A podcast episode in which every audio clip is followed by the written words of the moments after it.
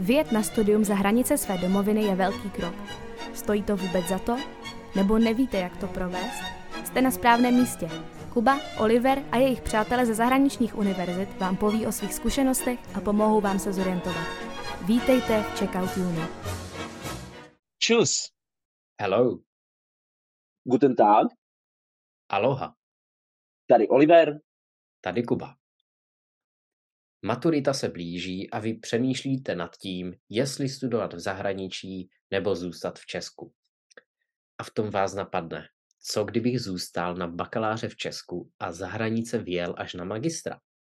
Nebo by to bylo lepší naopak?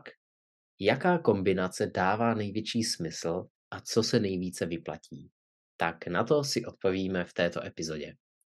Ty z vás, které baví matematika, asi napadne, že existuje N kombinací bakalářského, magisterského a doktoránského studia, včetně středoškolského, na které se taky podíváme. Nicméně my se zaměříme na každý akademický stupeň samostatně já to vykopnu tím a vezmu si samozřejmě střední školu, vezmeme to hezky eh, jeden stupeň po druhém, jak jdou, jak jdou krásně po sobě, mimo jiné i podle, podle jako naší, naší zkušenosti. A já, byť teda jsem nevěl nikdy eh, plně na třeba na rok, jak se jezdí na střední školu eh, do Ameriky, tak jsem ale aspoň měl možnost v létě 2017, jestli si dobře pamatuju, vyjet na letní program pro americké eh, středoškoláky, na, na, teda bylo to jako na Princetonské univerzitě, ale bylo to, bylo to jako takový, um, prostě bylo to cílené na středoškoláky, takže de facto jsem si takový středoškolský program v zahraničí prošel. A vlastně i mimo jiné díky jako konverzacím, které jsem měl už tenkrát, anebo s nynějšími jako spolužáky americkými, kteří si prošli tím, tím uh, jako lokálním systémem, tak už jsem byl schopen jako pochytit uh, jakési, jakési rozdíly, které jsou mezi tím jako českým, uh, potažmo slovenským, prostě evropským stylem a tím, jak je škola vedená v Americe nebo i vlastně v Británii. Protože často to je takové, že, že je to jako podobné. Není to úplně stejné, ale do určité míry to je podobné. Tak jo, nejdřív, když si vezmeme rozdíly. Česká republika versus, versus zahraničí. Tak eh, takový první, první typický rozdíl je, že opravdu v Česku máte takový to, to, to jako uh, tradiční, to tradiční jako vzdělání, ty tradiční jako osnovy, které jsou prostě uh, někde přikované stejně, stejně jak, jako ústava a nezměnily se někde, moje maminka říká od roku jako 1900, prostě 80, něco, Eh, možná i předtím, možná někde, možná 1968, co, co my víme. Eh, je to, je to celkem tvrdý, eh, prostě učíte se všechno samozřejmě, soustředí se na takové ty core předměty, jako je matika, čeština, literatura,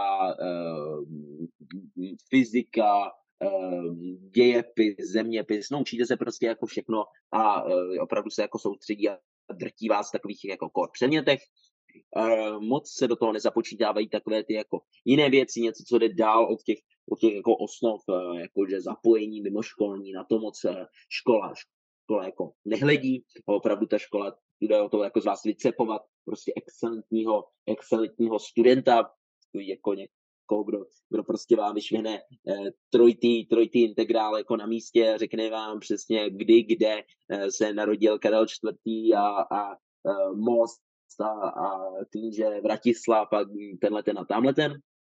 Zatímco samozřejmě zahraničí uh, už vlastně od té střední školy to berou víc tak jako holisticky, uh, koukají se víc, jak se, jak se jako zapojujete uh, mimoškolně, zatímco třeba my máme tělák, tělocvik, eh, jako v Česku, prostě, že, že běháte eh, a skáčete do dálky a všechno prostě takové tradiční, tak eh, třeba by spousta spolužáků říkal, že v Americe, jak, jak je velká jako trend hrát jako americký fotbal, tak tam to je takové, že buď můžete mít jako tělák, nebo si zapíšete sport a pak se prostě sportovci za vaší školu, ať už jste v baseballu, basketu, americkém fotbale, atletice, cokoliv, můžete si více, více jako vybrat, že to není jenom těch pár jako tradičních ročních předmětů, ale, ale můžete se zapsat třeba na předmět jako ročenka, jo, že, že děláte jako yearbook, ta, tím si jako nahradíte povinnost dělat nějakou jako výtvarku nebo něco takového. Jo. A více se zapojují jako inovativněji kritické myšlení, kreativita, jako studentské zapojení. To je prostě podstata takového toho, toho jejich, jejich stylu studia. Proč studovat na, už na střední škole?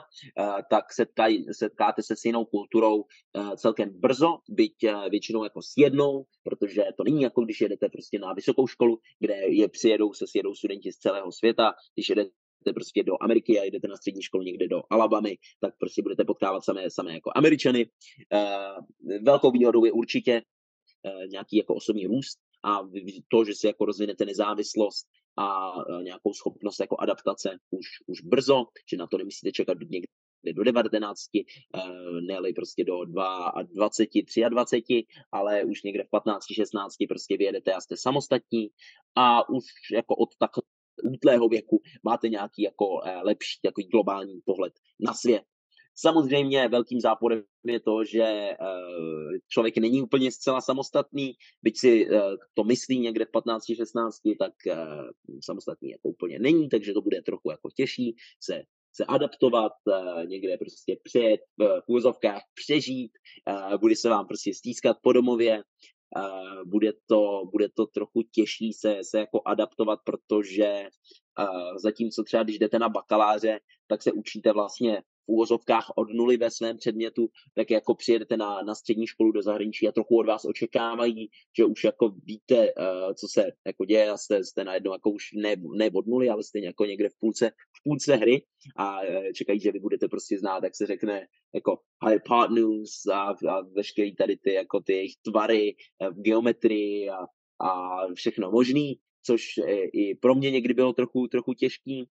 Uh, nicméně uh, to, to uh, je samozřejmě na to je nutné, nutné myslet. A kdybych měl jako říct pro jakého typ jako studenta je to, je to vhodné, tak za prvé samozřejmě musíte být ještě středoškolák, pokud už vám je do těch jako 23, tak na to na tohle jako můžete, můžete samozřejmě uh, zapomenout, ale pokud vám je jako 15, takhle jako vyhlížíte už dopředu uh, a přemýšlíte, uh, tak pokud si to chcete vyzkoušet brzo, jste jako otevření, máte pocit, že se vám jako uh, nebude stýskat a máte, chcete si dát takový jako test drive um, toho, jestli vám to zahraničí jako sedí a nechcete se jako zahákovat v úzovkách pak na čtyři, na, na tři, na čtyři roky uh, na, na bakaláře, tak je to takový jako dobrý, dobrý test drive, který si můžete už na střední škole vyzkoušet.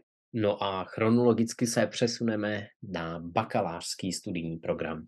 Tak asi hodně z vás tuší, jak to funguje v Česku, ale my chceme spíš to dát do toho kontextu celosvětového a do té perspektivy, čím se lišíme v Česku od zahraničí. E, naše bakalářské programy moc neznamenají u nás. Asi, jak většina z vás tuší, neznamená to, že by byly jako špatné, ale většina asi přemýšlí o vysoké škole v tom kontextu toho magisterského studia. Asi jako moc lidí po střední si neřekne, jdu na bakaláře, jako většina lidí jde prostě, chci dostat inženýra, uh, chci být právník, tam bakalář neexistuje, doktor, prostě cokoliv. Uh, proč? Protože tak prostě náš systém funguje a to vlastně ovlivňuje i to, jak je ten bakalářský studijní program uh, u nás nastavený. U nás uh, se jako klade důraz na teoretické znalosti na bakalářském programu, ne na ty praktické, protože ta idea je taková, že na bakaláři se naučíte ty jako silné teoretické základy a na tom magistru se pak budete specializovat a budete si zkoušet víc jako ten praktický, uh, tu praktickou stránku toho, toho oboru. Takže máte menší například flexibilitu, většinou ta struktura těch bakalářských programů je daná, není to tak, že si můžete polovinu předmětů navybírat, anebo že studujete například eh, bakaláře v elektrotechnice, ale chcete si to skombinovat s latinou z nějakého důvodu oni vám to povolí. A není to tak, prostě máte daný rozvrh, daný, dané obory a to studujete. Eh, je to hodně teoretické, jak jsem zmiňoval, málo kdy se dostanete jako na program, který vás propojí s průmyslem, nebo se budete učit něco hodně, hodně prakticky zaměřeného. A zatímco v zahraničí bakalář je mnohem více ceněný, jak bych tak řekl, protože toho bakaláře nemá moc lidí, tak jako u nás, a bakalář vám často stačí k tomu, abyste ukončili to studium a šli pracovat. A jako bakalářský titul je vysokoškolský titul, který je hodně, hodně ceněný. Ne jako u nás. U nás je to v podstatě takový mezistupeň k magistrovi a často, když se podíváte na jako popis požadavků v práci, tak jako ten ten mezistupeň bakalářský tam se moc jako neobjevuje. Většinou je to buď střední odborná, anebo pak jako vysoká škola, inženýr a tak dále. Ale ten bakalář je takový trošku svérázný.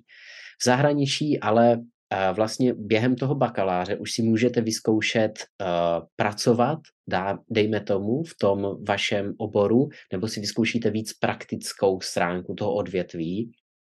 Když dám příklad, uh, třeba v inženýrství bychom se v Česku učili více té matematiky, uh, nějaký jako design samozřejmě, ale ne tak jako prakticky orientovaný jako na západě. Tady vám řeknou, postavte autíčko třeba, které jako 3D design autíčka, které pak se stavíte v laboratoři a budete závodit, nebo eh, navrhněte nějaký jednoduchý, jednoduchý plachťák, zmenšeninu plachťáku a potom si vyzkoušíme, jak lítá. Když to v Česku bychom se zaměřovali na tu teorii létání, na nějaké teorie jako tuhostí materiálu a tak dál a asi málo kdo by si vyzkoušel něco třeba opravdu 3D vytisknout nebo postavit při tom bakaláři.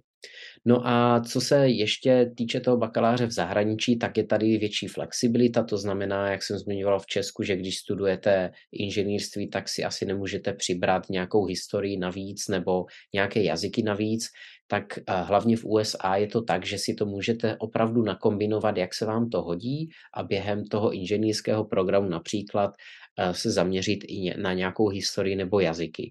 Pochopitelně je to pořád ale jako inženýrský program, takže si z toho člověk nemůže dělat jako to, co chce, ale, ale ta flexibilita je mnohem větší.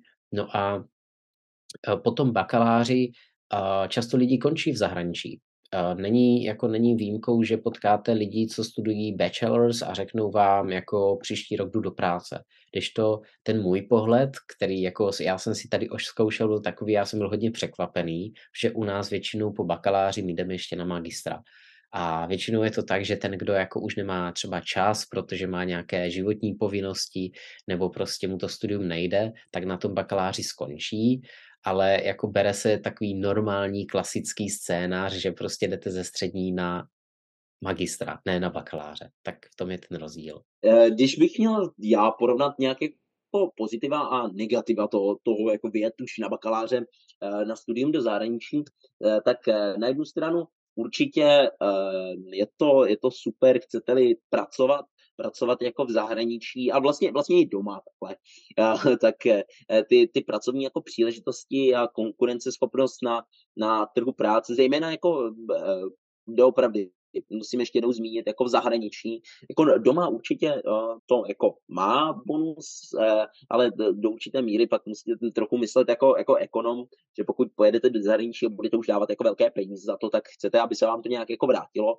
A pokud budete o pár procent jako Eh, lepší, jako v Česku, eh, tak eh, se vám ty peníze jako asi nevrátí, ale když prostě budete udělat cestu zahraničí a budete pracovat v zahraničí, jako v nějaké excelentní prostě firmě nebo tak a využijete to ve váš prospěch, tak se vám jako ty peníze opravdu, opravdu vrátí. Takže pohlížet jako na tu konkurenceschopnost na globální trhu práce je super.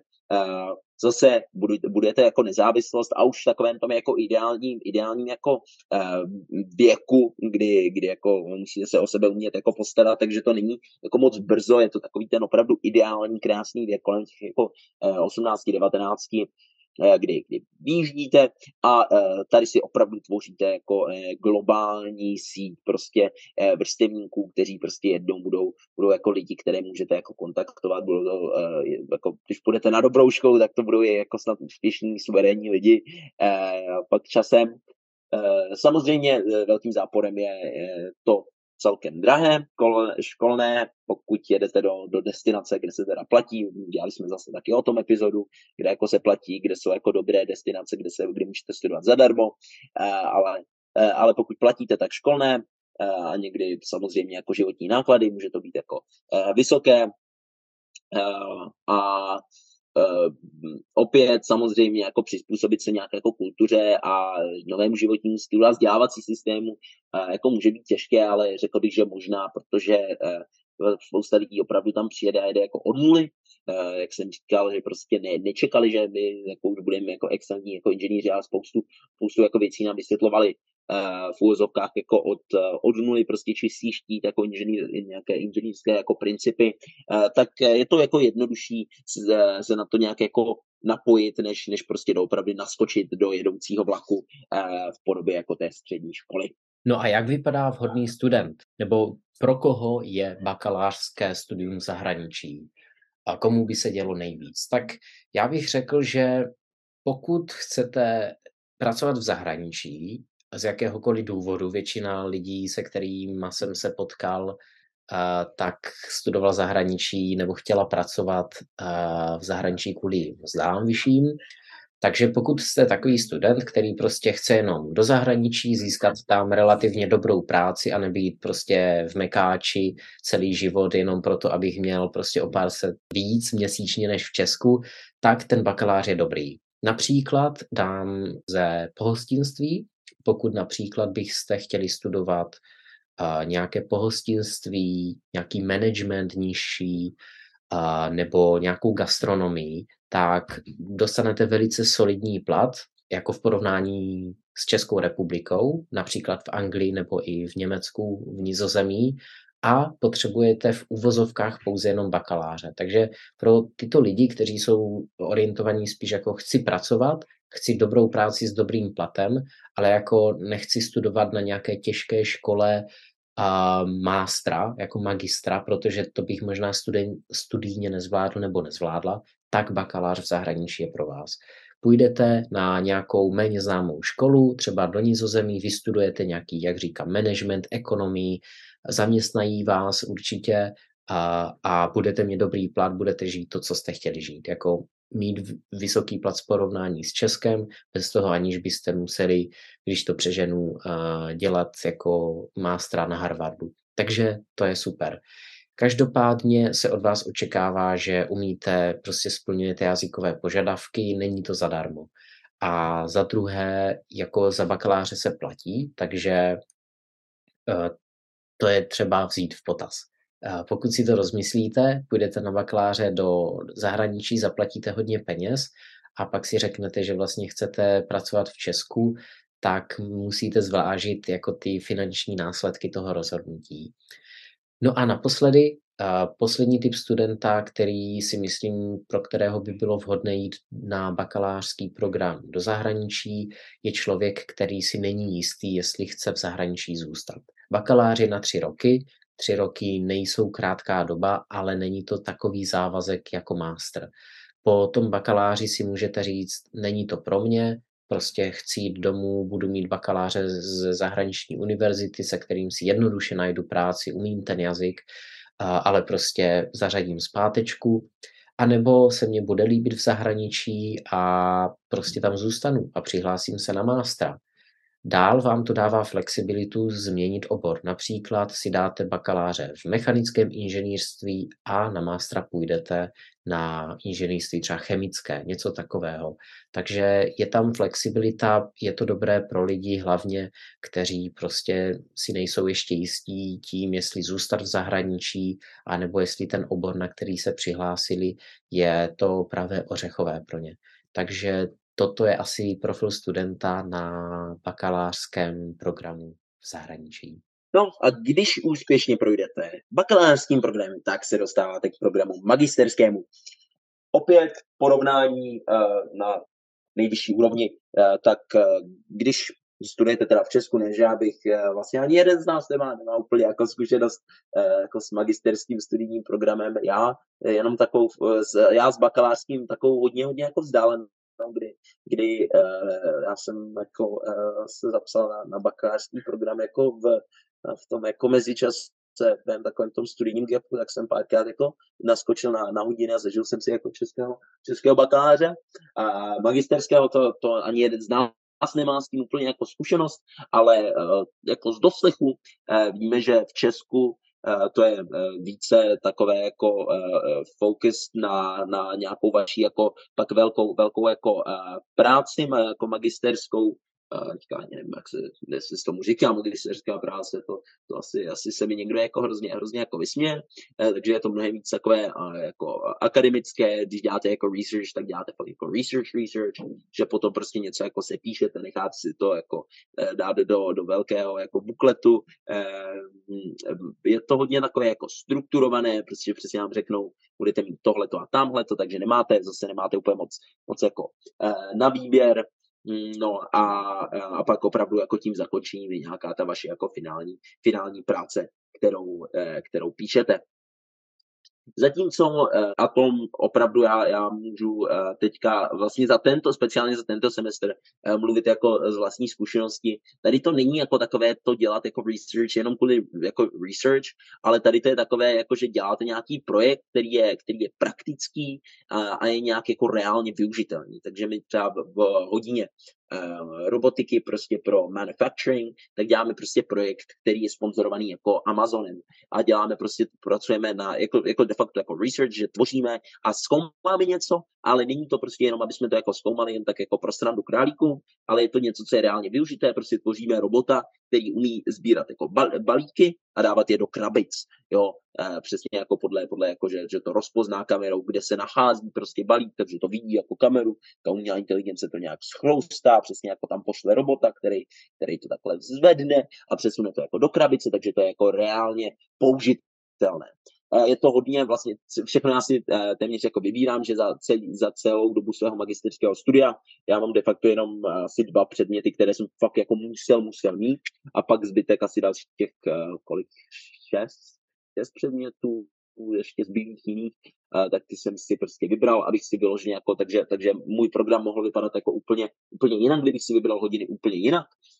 A zároveň jako ty, ty, těch magisterských programů je, je, je strašná jako spousta že jsou v zahraničí hrozně jako inovativní magisterské programy, jako různé jako data science, úplně odvětví, jako prostě neuro, jako neurální, jako implantáty, nanomedicína, prostě hrozně jako specialized zajímavé obory, které v Česku uh, se o nich akorát třeba mluví jako v médiích, tak tady už se jako vyloženě jako studují na magisterské úrovni. No a jaké jsou teda plusy a mínusy magisterského studia v zahraničí. Začnu těmi plusy. A jak Oliver zmínil, ten magisterský program vám umožňuje specializovat se hlouběji ve specifickém oboru, takže dosáhnete těch dovedností, které jsou ty nejposlednější v tom oboru. Například se naučíte pracovat s umělou inteligencí, pokud to je jako relevantní pro váš obor. Nebo když vezmu něco mimo inženýrství, řekněme, v, v ekonomii se z, naučíte pracovat s nějakými velmi pokročilými programy, které prostě dokážou počítat, eh, já nevím, daně a podobně, nějaké manažerské prostě postupy, které byly vyvinuté minulý rok, předminulý rok. Takže opravdu dostanete, jak se říká, state of the art, ty nejposlednější skills v tom daném oboru a to vám pomůže, jak získat práci v tom oboru, protože eh, když máte toho bakaláře, tak eh, je to pořád takové, že můžete jako se přesouvat z oboru do oboru. Máte třeba jo, bakaláře v inženýrství, ale jaký druh inženýrství, tak to jakože trošku si můžete posouvat, když, to, když máte toho magistra, tak opravdu se můžete prosadit tam, kde chcete a dává vám to jako velkou jistotu, že se prosadíte opravdu v tom, co vás baví. Další věc je pochopitelně navazování kontaktů, ale to já si myslím, že existuje jako i na bakalářském studiu. A pochopitelně, pokud jdete do zahraničí, tak to je stejné pro všechny ty stupně vzdělávání, že se kulturně obohatíte. Nicméně velké pozitivum, které bych dodal tady k tomu magistrovi, je to, že je to jeden rok v Anglii a vy můžete udělat to, co hodně lidí dělá, že si vystudujete bakaláře v České republice a budete se snažit a potom vyjedete na magistra do zahraničí. A vlastně, když se podíváte na životopis, tak první, co vidíte, je ten poslední dosažený akademický stupeň. Takže když někdo se podívá na, na váš životopis, tak první se dává vždycky vzdělání, že? Teda většinou. A vzdělání ten, ten jako náborář uvidí univerzita v Sussexu nebo jako Newcastle University. Takže jako to, co první uvidí ten člověk, co vás vybírá na nějakou pozici, bude zahraniční univerzita. Bakalář bude třeba z Karlovky, z Muny, ale, ale ten magistr bude ze zahraničí. To je výhoda v tom, že je to jenom jeden rok, který je v zahraničí, pokud vás to zahraničí nějak netáhne. Další pozitivum, pochopitelně je to mnohem levnější než bakalář v zahraničí. Můžete navázat z českého bakaláře, což samozřejmě je těžší, než kdybyste tu v Anglii třeba byli i na bakaláře, ale je to možné a hodně lidí to dělá. Takže má to, má to hodně výhod a často to dělá někdo, kdo třeba pracuje ve velk, chce pracovat ve velké firmě v České republice, Bosch, Miele, ABB, Škoda a tak dál. A v Česku jako ty velké firmy, tam je konkurence. Jo? A pokud půjdete eh, si udělat magistra, třeba zase se bavím o inženýrství do Anglie, tak máte velkou šanci, že se dostanete do těch velkých českých nebo slovenských firm na ty jako opravdu dobré inženýrské pozice. A stejně je to tak jako v konzultantství například, eh, v konzultantství práva, ekonomie a tak dále. Jaké jsou negativa? Tak pochopitelně eh, jsou to náklady, takže eh, studium magisterské v zahraničí něco stojí. A dál je to asi to, že je to poměrně skok. Je to prostě změna a ne každý tu změnu chce udělat mezi bakalářem a magistrem. Protože vy vlastně, jak doděláte bakaláře v Česku, tak je poměrně jednoduché pro vás prostě pokračovat v Česku a dostat toho inženýra nebo dostat toho magistra. A říkáte si, jako magistr budu tak jak tak, nebo inženýr, tak proč bych chodil do zahraničí? A jako je to nákladné a navíc se musíte začít připravovat poměrně brzo. Musíte stihnout jako ty přihlášky, musíte si zajistit financování a když píšete bakalářku v Česku, která není jako jednoduchá na většině oborů, tak tady toto je velká přidaná práce navíc, která může skončit neúspěchem, protože vás prostě nepřijmou. A budete jako na toho magistra soutěžit s lidma, kteří studovali v Anglii už před váma a vy jste studovali v Česku. Takže je to takový jako hodně vysoký schod, kdybych to tak řekl, z toho českého bakaláře na toho třeba anglického magistra, ale řekl bych, že je to velice jako výhodná výhodná cesta a asi nejlepší poměr jako cena, výkon z tady těch všech stupňů. Jít prostě na jedno letý magisterský program do Anglie po českém bakaláři. Jo, a když uh, vezmeme teda jako vhodného, vhodného jako studenta, který, který by pro tento jako magisterský uh, program byl, když uh, zvážíme ta, ta pozitiva, ta, ta negativa, tak určitě by to bylo pro někoho, kdo, uh, kdo teda chce kariéru v něčem více jako specializovaném, uh, opravdu jako chce uh, tu, tu práci v nějaké té jako firmě dobře, dobře jako placenou, kdy jako vám ta effort Eh, ta, ta časová investice, ta peněžní investice za ten rok, dva jako studia, tak, eh, tak se vám pak jako eh, vyplatí, protože tu konkurenční výhodu opravdu máte. No a ideálně samozřejmě ještě, když máte, když máte jako nějaké jako financování a trochu to jako řešíte, řešíte včas, že si pak šáhnete prostě na toho Fulbrighta, Fulbrightovo stipendium, prostě proskoumáte, co, co jiného jako můžete jako získat, tak je to hrozně, hrozně super, ale opravdu jako je to pro, pro lidi, Eh, kteří, kteří dělají něco jako specializovaného a, a hodí se jim jako ta, ta konkurenční, konkurenční výhoda. To já bych řekl, že opravdu ten magistr je taková jako nadstavba, která, která dokáže jako vybudovat, vybudovat kariéru. E, nicméně, pokud jste ale uh, overachiever a, a uh, vaše ambice jsou uh, nemalé, vaše ambice jsou obrovské, řekl bych až, až vesmírné, tak, tak můžete pokračovat dál. Můžete pokračovat dál až na, na doktora. A když zmiňuji doktorát, tak je možné, že Kuba by možná měl něco nového, nějakou zajímavou novinku. Je to tak. Musím se přiznat, je to coming out. Hodně lidí o tom spekulovalo, ale já jsem vlastně vyšel s, s pravdou ven na Facebooku a Instagramu před pár dny a můj coming out se týkal mého dalšího pokračování v kariéře. No, vlastně po studiu v Manchesteru jsem, jak jsem psal na sociálních sítích, měl překvapivé množství nabídek, jak v průmyslu, tak, tak v jako akademické sféře a dlouho jsem váhal, protože jít pracovat do Anglie, jít pracovat do Německa, do Nizozemí, v jaké firmě, na jak dlouho, za kolik a tak dál.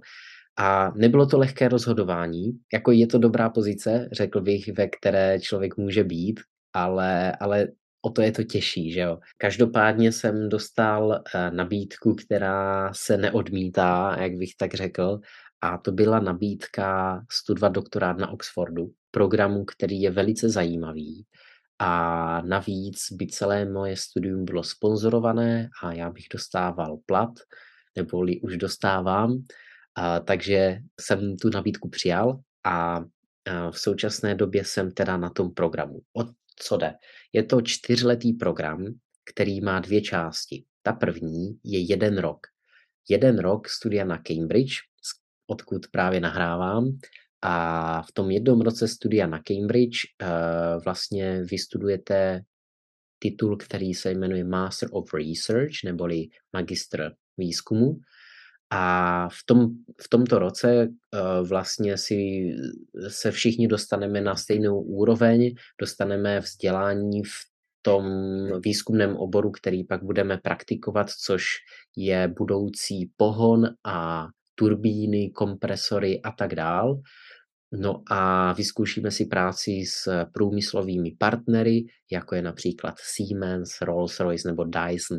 Dyson vyrábí například fény a vysavače, Rolls-Royce asi většina z vás napadne krásné auta, ale ve skutečnosti jejich hlavní produkt jsou letadlové motory a malé nukleární reaktory a podobně. A ty auta tvoří tak, já nevím, 5% toho, co dělají, ale většina je zná pro ty auta. No a takže to je ten první rok. V Cambridge Master of Research uh, skládá se z přednášek a taky z výjezdů do, do Oxfordu, Loughborough a práce uh, v, v průmyslu, abychom si trošku osvojili to, jak se uh, turbíny, kompresory a, a podobné věci dělají v praxi. No a ty další tři roky Eh, ty se budou odehrávat v Oxfordu, na univerzitě v Oxfordu, kde budu pod dohledem Johna eh, dělat výzkum.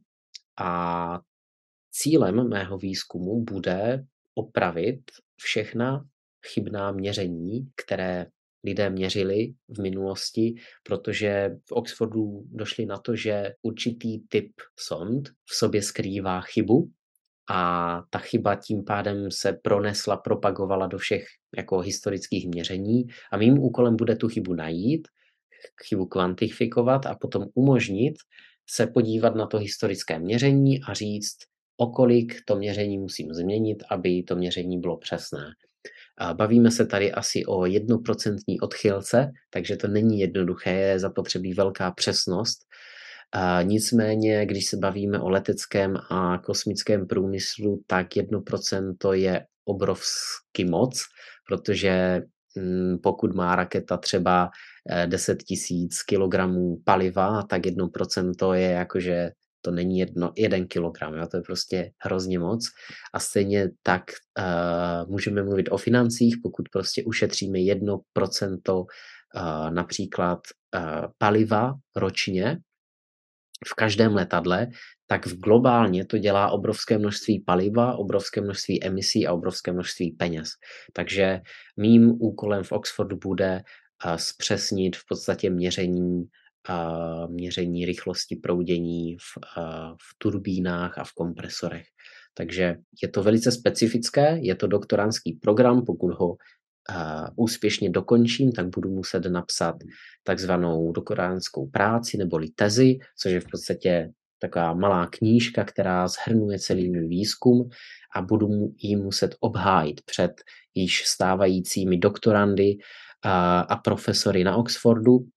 Té obhajově se říká výva a trvá několik hodin a v podstatě se odehrává tak, že ti profesoři a doktoři se snaží najít slabinu v tom vašem výzkumu a vy argumentujete, proč tu slabinu nenašli a oni říkají, udělali jste to a to a vy říkáte, ano, ano, na to jsem nezapomněl a to jsem udělal. Takže tak to celé by mělo probíhat a v současné době se blížíme k Vánocům na Cambridge, takže tady v podstatě studujeme, máme přednášky a po novém roce se odebereme teda do těch, k těm výjezdům eh, do Rolls-Royce a Dyson a Siemens a podobně. Takže, takže je to doktorantská kariéra, na konci které je eh, titul doktora a tím se dostávám k doktorantskému studijnímu programu který není určitě pro každého a neznamená čím jako vyšší titul, tím lepší. Každý musí posoudit to, co chce dělat a pokud pro něho nebo pro ní ten doktorát dává smysl. Protože doktorát trvá čtyři roky a to je hodně. A jako nezaručuje vám to, že s doktorátem prostě si ukážete na pracovní pozici a tu hned dostanete. Samozřejmě vám dává obrovský náskok. Eh, doktorů je mnohem, mnohem méně než je bakalářů a než je magistrů. Jako budete asi jedni z pár na světě, kteří tomu oboru rozumí tak moc. Nicméně stojí to za to. To je ta hlavní otázka. Eh, v České republice doktorát vypadá tak, že dostáváte zhruba 12 000 korun měsíčně eh, jako plat a je od vás očekávána jako práce na plný úvazek. Takže když si dáte jedna a jedna dohromady, tak zjistíte, že prostě s tím platem nepřežijete a tím pádem většina lidí, kteří, kteří dělají doktorát v Česku, pokud nemají jiné sponzory, tak ten doktorát dělají několik let, jakože prostě 6, 7 let, 8 let, protože musí při tom doktorátu pracovat, aby se uživili. To je nevýhoda. Navíc je ten, je ten výzkum hodně daný dopředu a vy si nemůžete jako moc vybírat, co budete zkoumat, co nebudete zkoumat a tak dál, protože tak to prostě v Česku funguje a často ten výzkum je velice teoretický. Prostě je to teoretická chemie, teoretická fyzika a tak dál. Ten důvod proto je prostý. Pokud chcete dělat praktický výzkum, tak potřebujete velice drahé vybavení, drahé jako výzkumné nástroje, velké množství peněz, protože si třeba chcete koupit pomůcku, která se často kazí, takže ten nástroj si musíte koupit třeba 20krát. Každý nástroj stojí prostě tisíc liber. Takže ty prostředky v České republice obyčejně nejsou a proto se lidé zaměřují spíš na nějaký teoretický výzkum, ke kterému v podstatě potřebují Microsoft Word, připojení k internetu, knihovny a tak dále a, a trvá teda mnohem díl, protože lidi u něho musí pracovat, aby se uživili. to v zahraničí se za doktorát platí, takže existují lidé, kteří platí za to, aby mohli pracovat v podstatě, protože vy děláte výzkum, to už není studium, když děláte doktorát, tak v podstatě pracujete jako výzkumný pracovník a v zahraničí se za to platí. Nicméně většinou, většinou lidé dostanou takzvané stipendium, a to jejich studium jim někdo pokryje, plus jim ještě bude dávat plat. To není automatické, musíte si to zasloužit, musíte se o to přihlásit. A já jsem to stipendium dostal, takže dostávám plat a nemusím platit nic za to, že studuju doktorát. Nicméně to není automatické, jak jsem říkal. Další věc, v zahraničí ten doktorát trvá kratšej, protože jste placení, takže je to v podstatě plnohodnotná práce a tím pádem se můžete zaměřit pouze na ten výzkum jako takový. No a navíc ty univerzity, pokud vás drží dlouho, pokud prostě vám to prodlouží a vy děláte doktorát pátým, šestým rokem, tak za to dostanou finanční penalizaci. Takže je v jejich zájmu, aby vás úspěšně dovedli ke konci toho výzkumného doktorantského studia a zbytečně si vás nedrželi jako otroka na levný výzkum. Navíc v zahraničí máte větší slovo, co se týče toho, co budete zkoumat.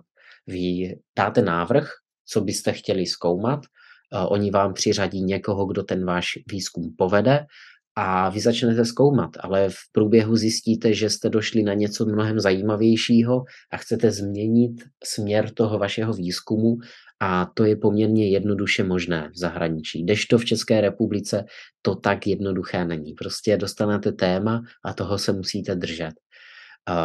Je tady velký důraz na inovace a na praktický výzkum. To znamená, máte nějaký například stroj a vy ten stroj vezmete a uděláte ho lepším. Není to jako teoretická nějaká úvaha, která která jako ve skutečnosti nikomu nepomůže moc.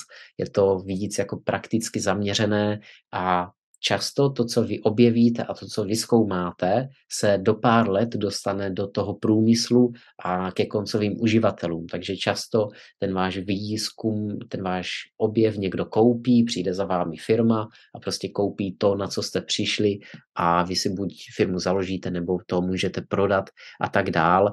A ve vašem ještě životě uvidíte, jak se jako ten váš jako přídavek tomu výzkumu dostane do světa a změní prostě, změní třeba celé odvětví, což je velké pozitivum.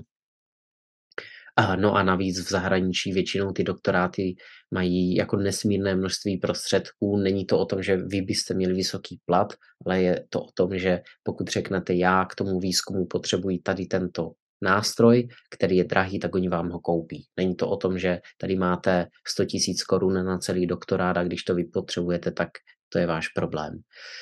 Jaké jsou pozitiva toho dělat doktorát v zahraničí? Tak jako stanete se eh, pravděpodobně světovým expertem nebo expertkou v eh, daném oboru, zejména pokud studujete na dobré univerzitě, což samozřejmě otevírá mnoha kariérní kvířka, ale zároveň vám to dává takovou jistotu toho, že budete vždycky zaměstnatelní a budete moct pracovat mnohem díl protože firma vás pravděpodobně jako nevyhodí, eh, když dosáhnete jako důchodového věku, ale ta vaše expertíza se bude moct uplatňovat prostě až do té doby, než dosáhnete nějaké mentální senility. Takže to je, to je pozitivum budete moct mít takové kombinované kariéry. Hodně lidí, kteří mají doktorát, pracuje pro nějakou firmu, ale v, jako v zároveň třeba přednáší na univerzitě a dostávají za to zaplaceno. Takže nechci tady obhajovat nějakou kumulaci funkcí, ale ale je to jako dává vám to obrovské možnosti, co se týče kariéry, můžete si založit firmu a lidé vám dají velké investice do té firmy, protože prostě jste světovým odborníkem na tu problematiku. A jaká jsou negativa? A je to časově náročné. Čtyři roky to není sranda. Jako když skončíte doktorát, tak je vám většinou kolem 30, jako není vám 30, většinou 27, 28, ale prostě to je čtvrtka vašeho života jenom jako v lavici na univerzitě, takže je to dost dlouhé, musíte si rozmyslet, jestli to dává smysl.